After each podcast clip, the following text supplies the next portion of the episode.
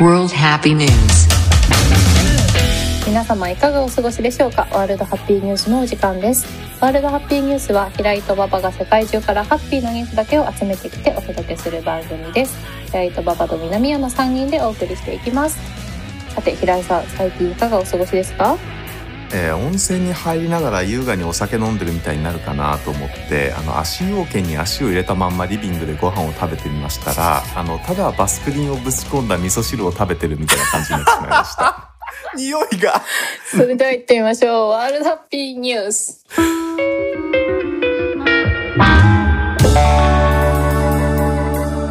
最悪のマリアージュだねでもなんこかれねそういうのわかるかも、いやあのねこれ本当にやらない方がいい俺はもっと本当 になんかあのさっそう何旅館のさドラマとかでさこう日本酒を飲みながらお湯に浸かってるシーンがあるじゃないよ、うん、ああいう感じになると思ったわけならなかったんだえよねなんか入浴剤入れちゃったの入れた入れた入 れたけど温泉の素かなんか入れたあんでのしょつむらの地球を入れましたけどああのもうね足元から立ち上ってくる あのなーんわかかもうる全部それだよねトイレの芳香剤みたいな匂いねで意外とあれは風呂で嗅がないとトイレなのか風呂なのかわからないあれうん風呂で嗅ぐから風呂の匂いになるのああなるほどまあそうするんだ教育されてるんだそうそうそうそうなるほどね何食ったものの味だ味だもん全部ロバースズクリンマ味リーみたいななんか そうそう最悪だねラベンダーの香りみたいなあーいやいかにこう匂いで食ってるかっていうのがわかるいや本当だねいやほんとよアイスクリームくらいしか合わねえんじゃないのそれ俺もそう思うわよほど清涼感のある何かみたいなやつかだねわいいななんだなんか石鹸の香りっていうふうに書いてあるうん、うん、洗剤とかあるじゃんあと 石鹸の香りって何と思って 俺調べたのよそうメタ的おメタ的すぎるじゃんなんかあまりにもいやもう意味がわかんないもん、あ一応ね、お花の匂いだったそバうなラんだバラとかユリとかそういうのがあったえへえあとなんかあの森林の香りみたいなのもわかんないあれはわかんない多分あれじゃない木とか香木とかじゃないあ火場とかそうなんあーかヒノキとかとかそういう、うんなるほどね、えさあはいちょっと冒頭南谷に今日読んでもらってみましたやってみうたん、新しい、うん、なんか良かったね読めてたかなでもいっかもう俺じゃなくてねこれもリスナーからの反応によって決めてったら以上です やめて怖い怖い怖いやだやだやだそれで馬場さんよりも良かったとか言われたら終わりだそんよなジャンプの投票みたいな仕組みでどんどん変わっていくのこれ俺のイ仕ンス事タがのストーリーズで投票やめてやめて右が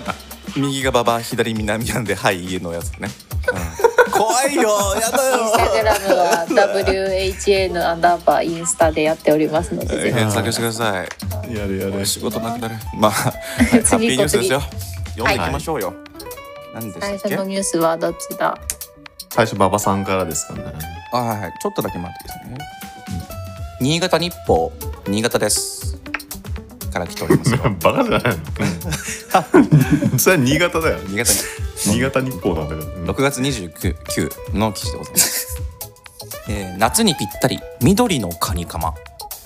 えー、キュウリみたい一政かまぼこ枝豆風味を限定発売枝豆風味か本当にね見た目としてはマジで緑真逆反対反対色うん何なんだろう本当マスカットみたいだよ本当にえー、そういう青さだねこれ、えー、はい、ではいきますよ。一政かまぼこ、うん新潟市東区ですね、にあるんですけど、が、かまあのカニ風味かまぼこ、サラダスティックシリーズの新作。枝豆風味を夏季限定で発売し、うんインターネットで話題となっています。いや美味しそうだねうまそうね、ビールとかね、えー季節感を感じてもらおうと、枝豆のピューレを使用して、夏に向けたビール向けのおつまみとして売っております。うん、で濃厚な枝豆の風味と口なし色素を使った鮮やかな緑色ね口なし緑になるんだねうんおかずとしてそのまま食べるほか、えー、ニンニクなどとオリーブオイルで炒めてつまみにするのもおすすめうまそう、ああなるほどうん、まあ、実はですねこれあの初めてじゃなくてこういうことやってんの 毎年やって島る佐さんはうんこれまで実はこれいっぱいで第6弾今回がうんうん、まあまあやってんなでこれまでは明るい黄色のレモン風味とかこれはふざけたなあの青色のソーダ風味などを発売しあのアイディアの奇抜さで SNS あ利用者の注目バを集めズてバズって欲しいやつだう、ん、バズってました実際えー、攻めてるねねで今回は SNS 認知こう認知度が高まってきたと見て、うんうんえー5月にはツイッターで新味を予測してみようキャンペーンやってやってみもたうよ。常連がついてるんだねなるほどね。へー選択肢は他にはサーモンやグレープなどをサ並ーべモまンした食べたいなただ最も投票得票を集めたのは正解の枝豆味だったとへ二位がサーモンねえー発売後は袋を開けた瞬間枝豆の香りが立ち上るとかへーすごく枝豆の味などといった SNS の書き込みが相次いでおります素よ晴。らしいでおーす素晴らしいねねファンが多い本当。ハッピーハッピーね、同社の担当者は最後に、えっと、次はどんな味だろうと楽しみにしてほしかったです夏のおうち時間を楽しく過ごしてほしいいでやす素、晴らしいねそうだいねやいいじゃない。いないんかニュ美ースで味しそうだよねしね美味しそうこれど僕こがでじゃあ買えるまのあ結局さこれ美味しそうだねとか言ってたけどさ本当に今年たまたま美味しそうだっただけだねこれ。あーソーダ味はまずかったってこと うん。レレモンはいけるかもしれないけどね私トウモロコシ味とか欲しい、あ美味しあそうちょっとあ甘くてうんうん、えちくわだっけかまぼこかカニカマですカカニニカカママニカマかカニカマうん緑のカニカマ、買いたいなんかもう見た目はあれじゃないなんだっけアスパラガスみたいじゃないこれもえなんか今あーネットで調べてるんですけど最初オクラかと思ったあ色がもうあでもまあサイズ感と確かかに色とサイズ感カニカマのソーダ味ってどんな感じなんだろいやもう意味わかんないよねう、うんまず最初にまずいって出てきたのひどい色だな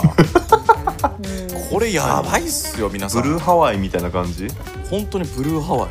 カニカマソーダで調べてみてくださいかき氷じゃないんだいいや1個149円で買えますだったら買うよちょっああこれはすごいなとこれ口とかさ青くなるんじゃないベロベロとそういうか青さだねうんあー確かあとねみかん風味とかね黒トリュフ風味とかがおー多分あのこれもあとからし明太子あ美味しいねにあーそれはいいつまみになりそうとかがこれまでにこういろいろこう試されてきたえーやブつロらーしいソリューか気になるでしょえね 今私そのかまぼこ屋さんのサイトネットショップ見てるんですけどうんあうなじろう長持ちパック6個入りっていうの見つけちゃっあて俺それ知ってるタイトルで笑っちゃったえうなぎ型のかまぼこでしょあそうなんだそういうことだあ食べたことあるそういうとそういうことうなぎの小部焼きイメージして魚のすり身作ったへーえー、美味しかった結構昔食べたんだけど別に好きじゃなかったから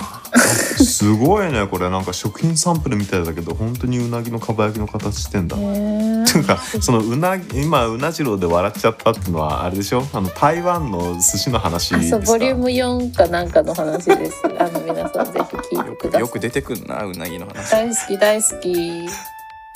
はいあのもう最近前何話したか忘れてるから何回も聞いちゃうんだよねわかるわ何回でも笑えるしねえー、ねあの環境音楽としてご利用ください何 度も、 えーそんな感じのねカニカマのニュースでした皆さいんやぜ素ひ晴らしい買える人は買ってみてくださいはいありがとうございます、はいでは次に行きましょうか、次は、えー平井さんかな平井さんですね、えーっとこれかはいえーっとですね毎日新聞6月28日のニュースですね、えーシステムエラーですバイトの優しい嘘が特殊詐欺被害防ぐということで、えー三重県の伊賀署ではえー25日特殊詐欺の被害を防いだとして、えー伊賀市平野、えー北谷っていうのかなのセブンイレブン、えー伊賀平野北谷店アルバイトの山田遥さん28歳と有村佳穂さん18歳そして同店を担当するセブンイレブンジャパンの小林えー徹さん29歳の3人に感謝状を送りましたと。で何があったかっていうと、うん5月の27日の午前11時40分頃に市内の70代の無職の男性おじいちゃんですねが、えー同店で25万円分の電子マネーをま買たおおうとじいしちゃたんかそれで、まあ、レジにいた山田さんと有村さんはこれはやばい詐欺の被害だと思って思いとどまるよう声をかけたが男性は応じなかったとでそこで2人は、えー担当の小林さんに電話したで他のお店にいた小林さんは警察に通報するから警官が到着到着するまで引き止めるようにしろっていうふうに指示したらしいんですけど、まあ、それでねやっぱりそのおじいちゃんにこれは被害なんだ詐欺なんだって言ってもやっぱ聞いてくれなかったらしいんですよね。でそれで2人は相談してシステムエラーが起きてますと男性に伝えて時間を稼いだということで。うんうんえー男性はインターネットのサイトで会員登録料の支払いを求める架空請求詐欺の手口に遭っていた、えー助けられてよかったというふうに、えー山田さん語っておりまして、えー有村さんは素晴らしい絶ね対に止めないといけないと必死だったと言ってると、うんでちなみにこの伊賀市の、えーとまあえー所管ですね警察の所管エリアの中では25日までに4件被害総額566万円も特殊詐欺確認されていて、えー前年の同期比3件、えー、363万円増えてるということでなんか俺が前読んだ記事もこれ伊賀だったよ確か記憶が正しければ伊賀狙われてんな定番なんじゃない忍者の国のイメージそうそうそうそう伊賀忍者忍者の伊賀だねえー忍者のそういう裏稼業なんですかねダメだよ特殊詐欺だ 特殊詐欺集団になっちゃいい忍者な のに忍びの忍忍びのものがび方がなんかこ古速だよえー、でも伊賀の皆さんあの気をつけてくださあ本当よ、でもやっぱりさそのおじいちゃんにね言っても聞かないんだなと思っていいやあのねやっぱ年取ると聞かなくなっちゃうよねうちのおじいちゃんも全然話聞いてくれないって嘆いてあたのんですクラゲを竹槍で倒すおじいちゃんのこといやうちのおじいちゃんはマジですごいですよって前も言ったけど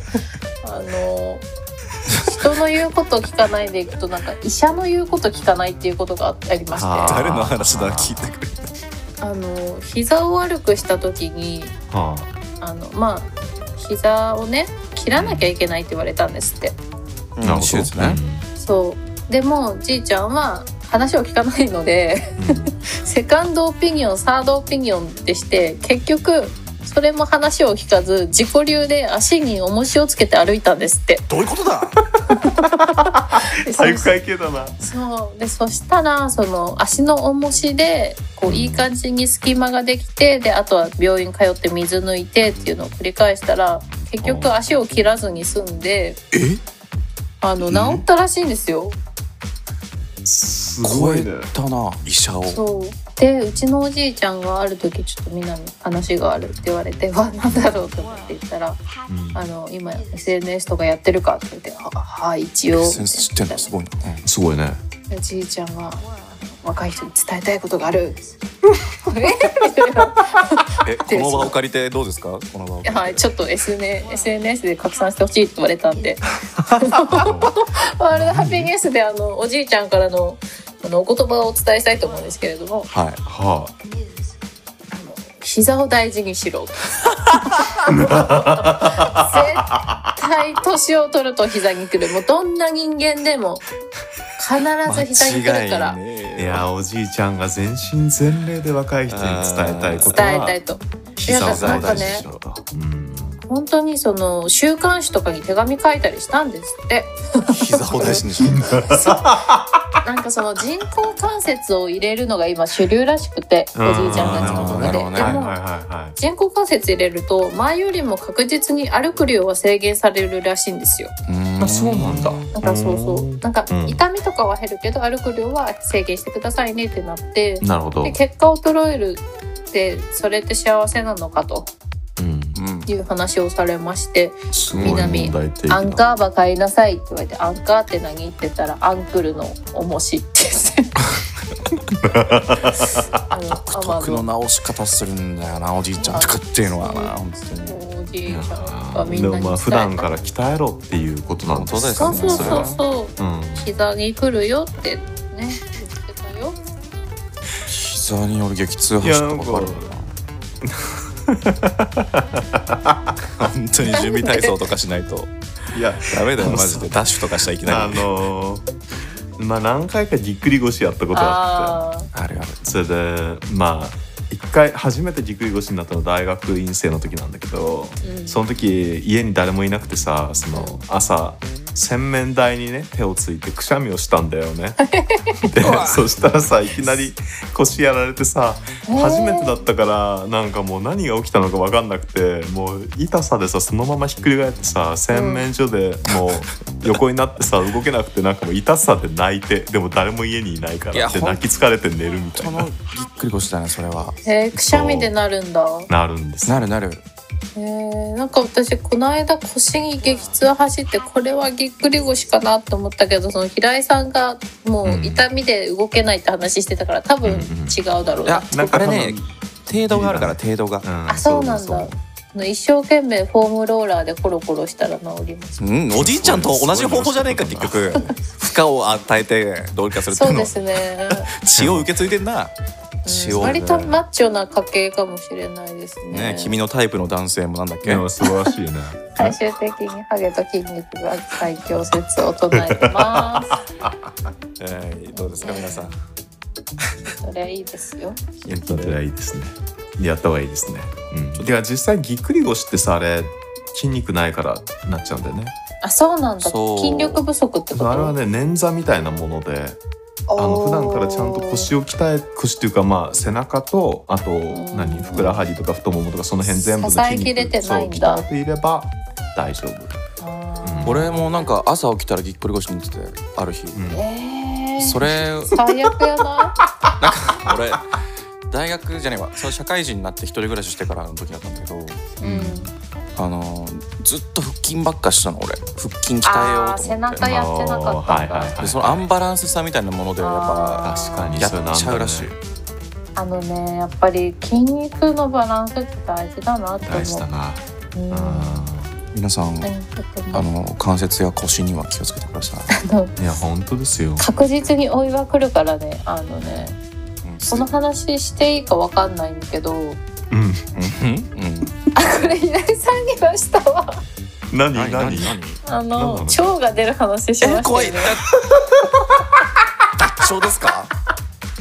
ちょお願いしますよ久しぶりにやってくだ脱さい腸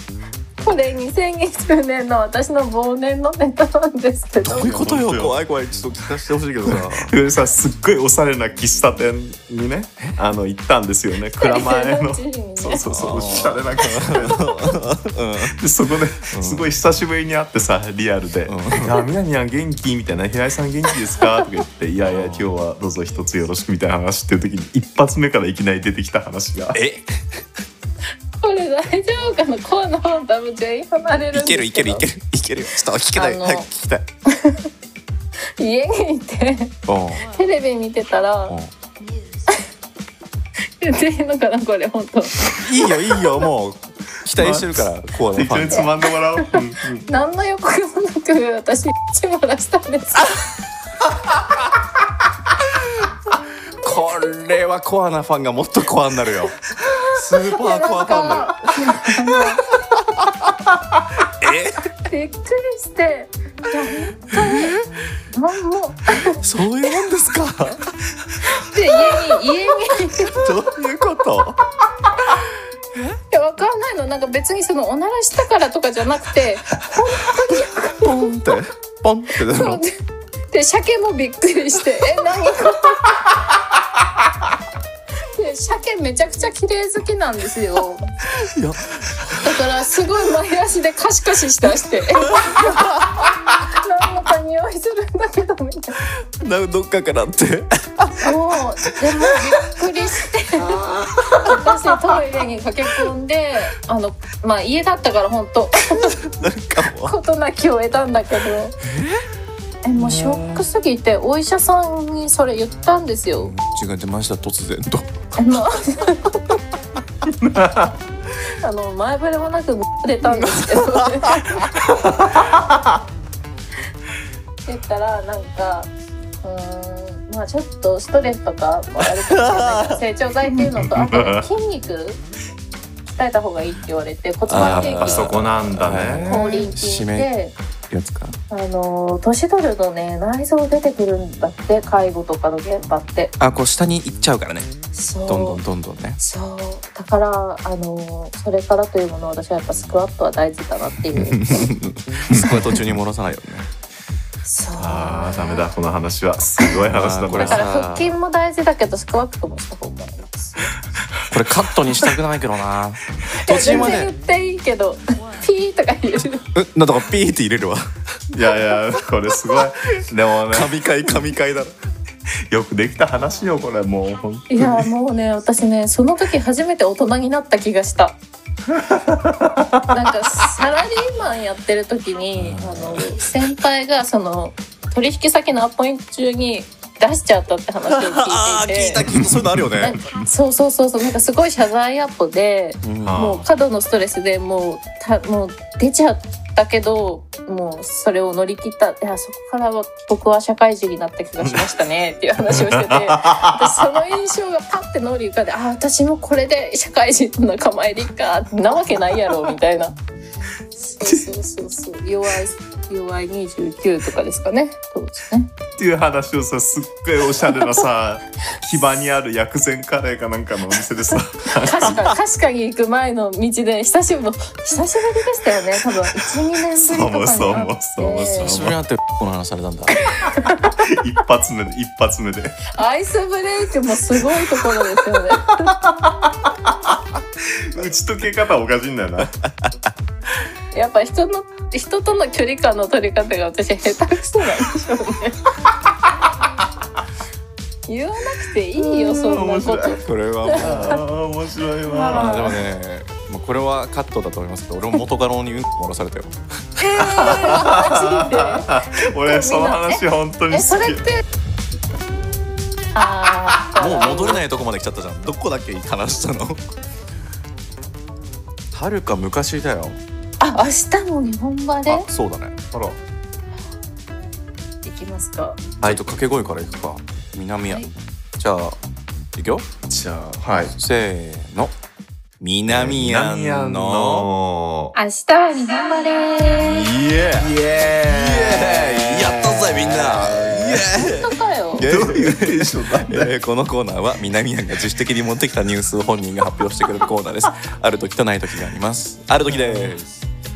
はい。 2週連続である時です。よろしくお願いします。よろましくあ、お願いあのしま、梅雨なんだけど、日本バレーって言わせていただいて、いいです。ね。やっていきます。はい。うん、しかも、アベマ TV。あ、アベマタイムですか。ううん皆さんが大好きなやつ持ってきました。ん、いやーこれは久しぶりだね。もうね、あの、常連の方、 常連の方っていうのかな。リスナーの方は、あの、は想像ついてるかもしれないですけど、カルガモの話します。イエはい、6月16日の記事です。まるで3倍速カルガモの親子の早すぎる川下りがリプレイ必須早送りではありませんという記事でございます。 でこれはツイッターでカルガモ親子のある動画が話題になっているというのでーイはあの川沿いの野鳥を撮影しているもちさんが、えーカルガモが川下りをしている様子を動画で投稿したところ、えー動画は約293万回再生され約27万件のいいねを記録する大反響となっているこれは16日時点のやつです。でこれどういう動画かっていうといまはあ、ぜひねあの調べていただきたいんですけれども、 あのどんぶらこどんぶらこって桃が流れてくるテンションの3倍速でカルガモの親子が流れてくるあのねこれそうなのよあのー泳いでるというよりも川うん川の流れを利用して高速移動してるのいよ。うんそういやねこれすっごい楽しいと思う、私も最近カルガモやっぱりこの番組させていただいてるからかよく目にするようになりまして なんかね結構上の方から下の方までスイーって流れるのを楽しんでるやついるんですよ今シーズンなんですよねちょうどねカルガモ多の。分あそういうこそとうそなうんだ確か5月だから6月。何川の流速が増すってことえ違う違う違うあのほらカルガモの子供繁殖が半期そう。繁殖期はいはいはいシーズンえー、そうそう私がカルガモだったらあれやりたいと思いながらなんかさあるよね北海道とか埼玉とかでさあの川流れるあラフティングでしょラフティング。ラフティングラフティあング長瀞か、うん超楽しいですよそう。あれよでもそんなテンションでしたカルガモこれ だってこれニュースとしてはカルガモが上流から下流に下流に流れてきたよってだけでっていうニュースすだからね しかもこれアベマタイムズとかさ一応ニュース番組なんだけどさこのニュースだけで4分43秒使ってんぞ尺が長いねやっぱカルガモは持つんだな動画自体の長さはほんの2秒とかあーでも本カルガ当モ楽しいだろうなこれ、なんかね俺カルガモのニュース調べててうんうち今僕愛知に住んでますよとはいではいは名古屋に鶴舞公園っていう公園があるんですけどいはいうんそこもねカルガモが今飛来してる飛来してるんですよでうんうんうんであのそのお堀というかあの池にいるんですが、あの子供は自力ではね身長が低いからあのうん陸に上がれないのよ。うんうんだから市民たちが橋を作ってあげてす水上水中から陸上に上がりやすいスムーズに上がる橋を作ってあげたっていうニュースがあったよ。ああったかいわねら素晴らしいやっぱみんな大好きだねカルガモのでしかも憎き天敵がいて何カルガモのカラスカカラスがいたずらとかでカルガモの子供を狙ってるの。やめてそれをそういうことそれをしっかりこう何親ガモがガードしたり守ってあげるんだ時に人間がガードしたりしてるり、うんえちょっとさっきもしたんですがもういもう一回言うんですけどカラス憎きカラスの話をー、はいどうぞこの前自転車で街に行った時についでに用があったからこここからファインに行ったんですようんうんはいはい薬局だねここからファインって薬局でなんかまあ買ってうんうん外出た時になんか外にあの小池屋プライドポテトと札幌梅味ポテトみたいなポテトチップスが特売っぽい感じでワゴンで売ってたのようんうんでそれおって思ったらカラスが頭良すぎて万引きしてたのえーでしかもその梅の方じゃなくて単価が高い小池やプライドポテトの方を狙ってあれかなちゃパんとッケ値段ージがキラキラしてたのかなあーそうかなるほどそっちをなんかへーつっつい てもう取ろうとしてるから俺店員さんを呼んできてで「すいません」と「カラスが今そこにある小池屋プライドポテトをあの万引きしてますこっちです来てください」ってえみたいな感じでパーって2人で行ったらもうカラスいなくて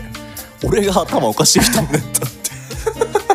いやでもねわかるあのさここからファインとかのさポテトチップスのパッケージってさめちゃくちゃ脳にダイレクトに来るパッケージしてない最近、 えそんなあったあ何ポテチのパッケージみたいなあの三倍ストロングとかあはいはいはい分厚いやつねそうなんか君はポテチマニアかどっちかってポいテうチとのパッケージを見るのがすごい好きでうんお気に入りはあの最近のあお気に入りはあ最近びっくりしたのがあの長場優さんってイラストレーターとカルビーがコラボしたパッケージがありまして「長場優優さん長場」多なんだ分それあの見たらあーってなる下北沢の駅とかイラスト描いたりあと声とコラボしてうん渋谷の声のはいはいはいこれかはいはいはいポパイとかでよく見るやつだアップパイとかもよくいると思うのポテチがあってピザかわいいポねテトと薄塩があってうんちょっとそれはねポテあのトなんか結構今そのなんだろうなストロングとか3倍とか倍倍とかその脳にダイレクトに来るものが多い中でこうドンキ的なねうん一旦そうドンキ的なのが多い中で一旦こうスッて引いた線描画だけで攻めてきたパッケージは本当にねよかかっわいい確かにおしゃれだ寿司ねこれ寿司味に合ってる感じたでするそうれうん買いたかったけどなんか開けるのがもったいなくて食べれないのが嫌であれ割っとけばもうアイロンかけて保存しとけば食べたら溶けるわ いドゥルンドゥルンでもさなんかあのラッキーマヨネーズシリーズってあるじゃないえ知らない何それああすごいなんかまたあれだねラわッかっキたーわマかヨったネーズあのーまあおかきとかさあのすっごい可愛いよね可愛いよねこれねなんか昭和のレトロっぽい感じえの可愛いゆるキャラみたいゆなるキャラみたいなそうこれえーなんねかお菓子詳しいですねコンビニに俺毎日2回くらいずつ行ってるからさ暇散歩散歩っていうか足腰のために足腰のためにあのーうん君の言葉を守っておじいちゃんの言葉を守って膝のそうねために膝のためにやってますけど、そのためにあと足に2キロの重りつけてうねん、俺はまだ膝やってないんだけどね、うん、でもね本当にへー1日に2回くらいローソンに行くのでうんなんかそうそうねお覚えられてるし俺が何も言わなくても袋を用意してくれてしかもクイックペイの状態にして待機してくれてるあー優しい 素常連晴らでしいすねす素ご晴いらし重い宝なされてる特にベトナム人のゴックさんが女の方がなんかもう俺がこの前携帯を持ってなかったからうんクレジットカードでって言ったらびっくりした 顔して「カードですか?」こいつこいつクレジットカード使えるんですかみたいな感 じでそう 持ってたんですかってなってびっくりされましたけどい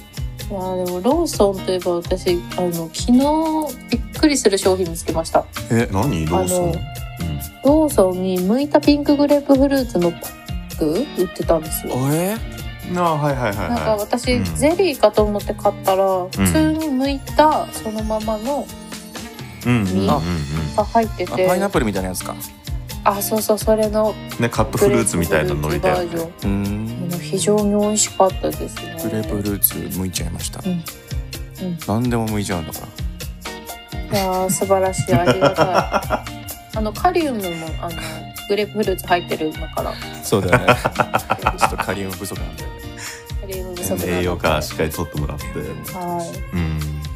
いかがでしたでしょうか日本バレのねあの素晴らしー内容忘れましたけど日本バレーのカ モかな何のかもかも話かもしてたんだっけもうな高速がもう今高日速はが頭入ってこないんだよなうんえでも次のニュースも結構うちのじいちゃんみたいな話ですけど大丈夫ですか次はねもうすでに最後になってしまうんですよはい早いですね私馬場ですさんねです読ねませていただきます、えーこれはねあのかなり類線系ですね、うん CNN から久しぶりに海外ニュースから持ってきました、えー6月28の記事です結婚の事実忘れた結婚の事実忘れたアルツハイマー病の男性再び妻と恋に落ちるえー映画やん映画やんそれそう、えっと、CNN、えー去年の12月のある土曜日の夜ピーター・マーシャルさん56歳とリザさん54歳はソファーに座って好きなテレビ番組を見ていたうんそしてピーターさんはリザさんを見て言葉をかけた結婚しよう、えーピーターさんが覚えていなかったのはすでに2人が結婚しているという事実だった、えー、はいまあ、56歳まだ本当にお若いんですが早期発症型のアルツハイマー病の診断を受けたのが3年前、うんうんでピーターさんはあの記憶を失い始めてリサさんとのロマンスの記憶も結婚した事実も忘れてしまった、えで胸が張り下げそうとリサさんあの新たな思い出をねそれ以降も作ってきたけど、うんやっぱり胸が心が痛む、、はいつもうんあの時のことを覚えてると聞いて彼に思い出してほしくなるでもピーターは何も覚えていない20年前のことはうなおさらと語っている、え2人はペンシルベニア州ハリスバーグで近所付き合いから知り合ったー、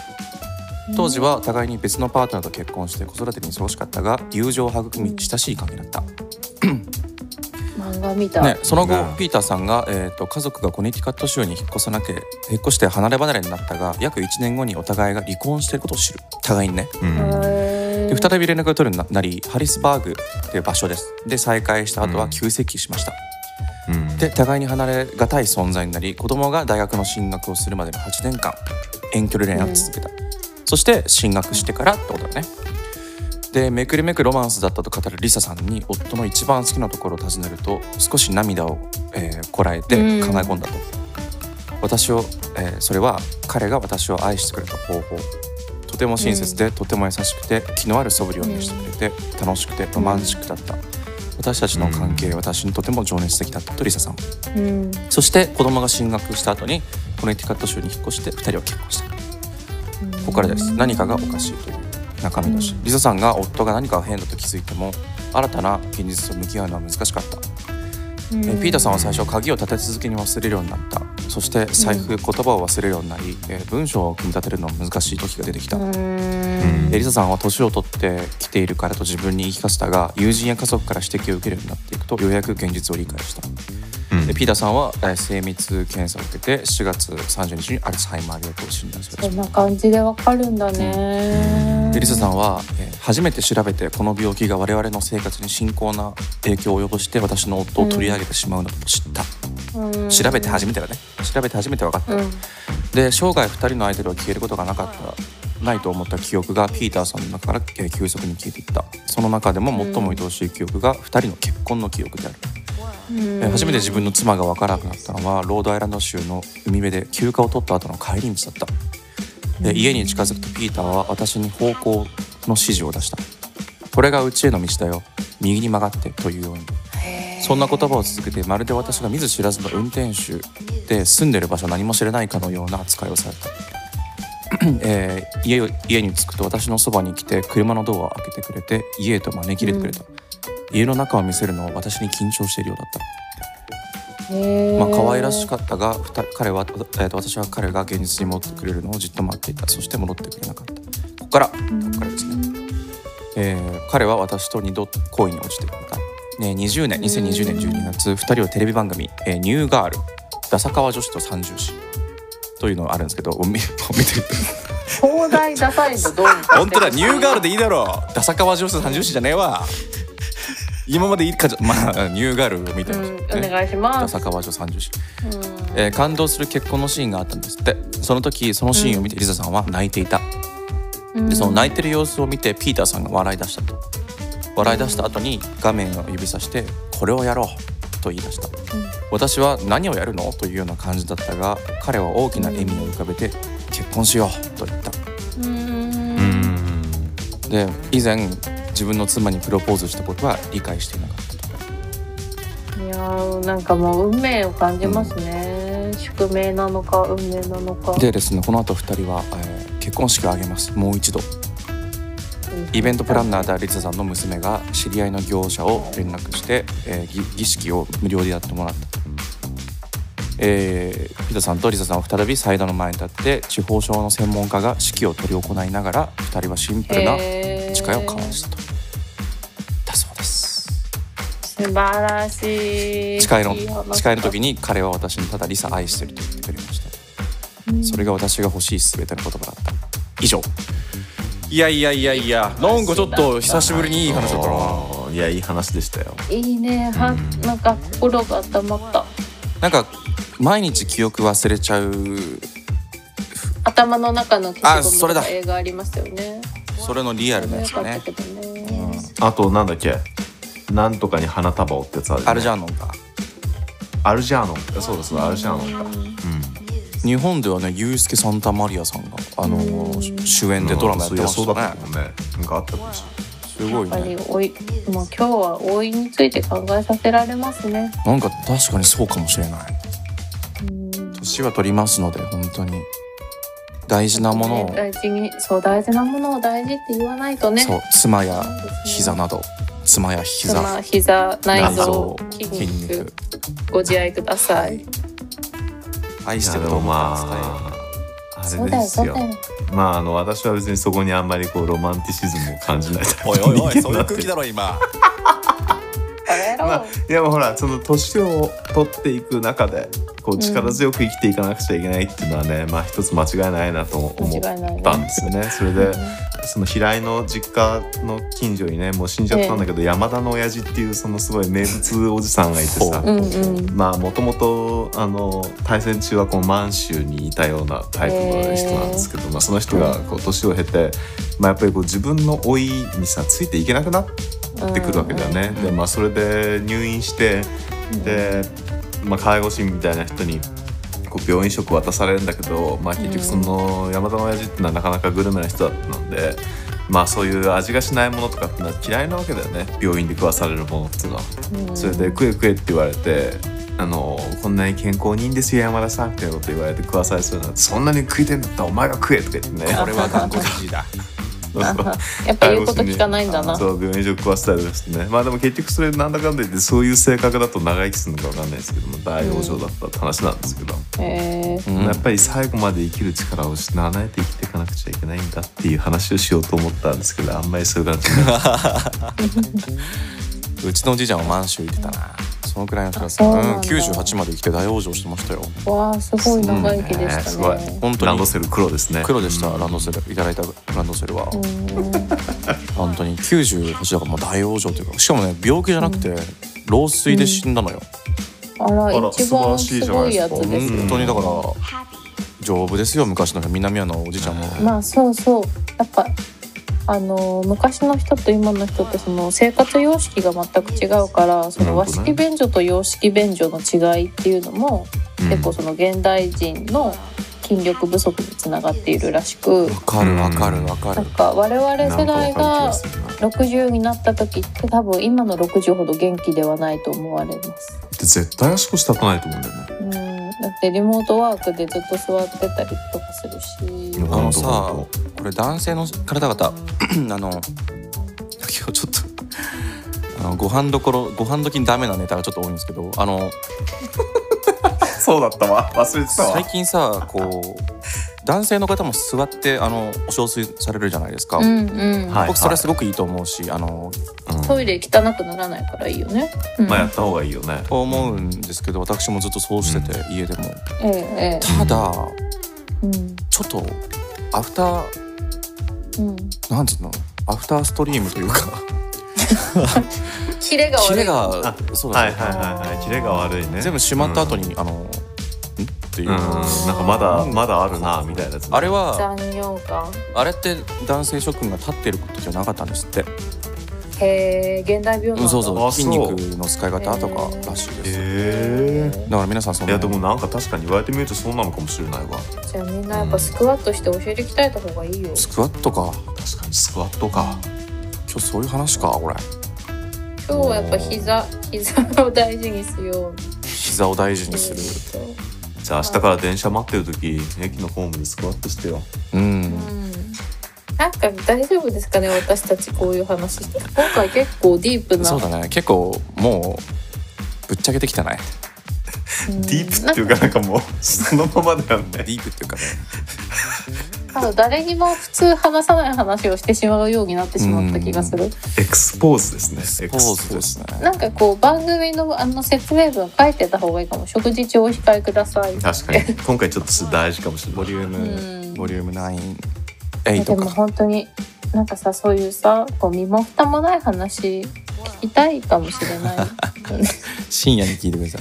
なんかさハッピーになるかもよなんかこういうなこいつらに比べたらマシだ なみたいないやまあまあ確かにそれもあるしそうですよなんかこうあそういう年なんだっていう心構えがねちょっと若い子からするうとんそういう心構えができるいい番組かもしれないね。そうですねうん私そう30ですね歳あと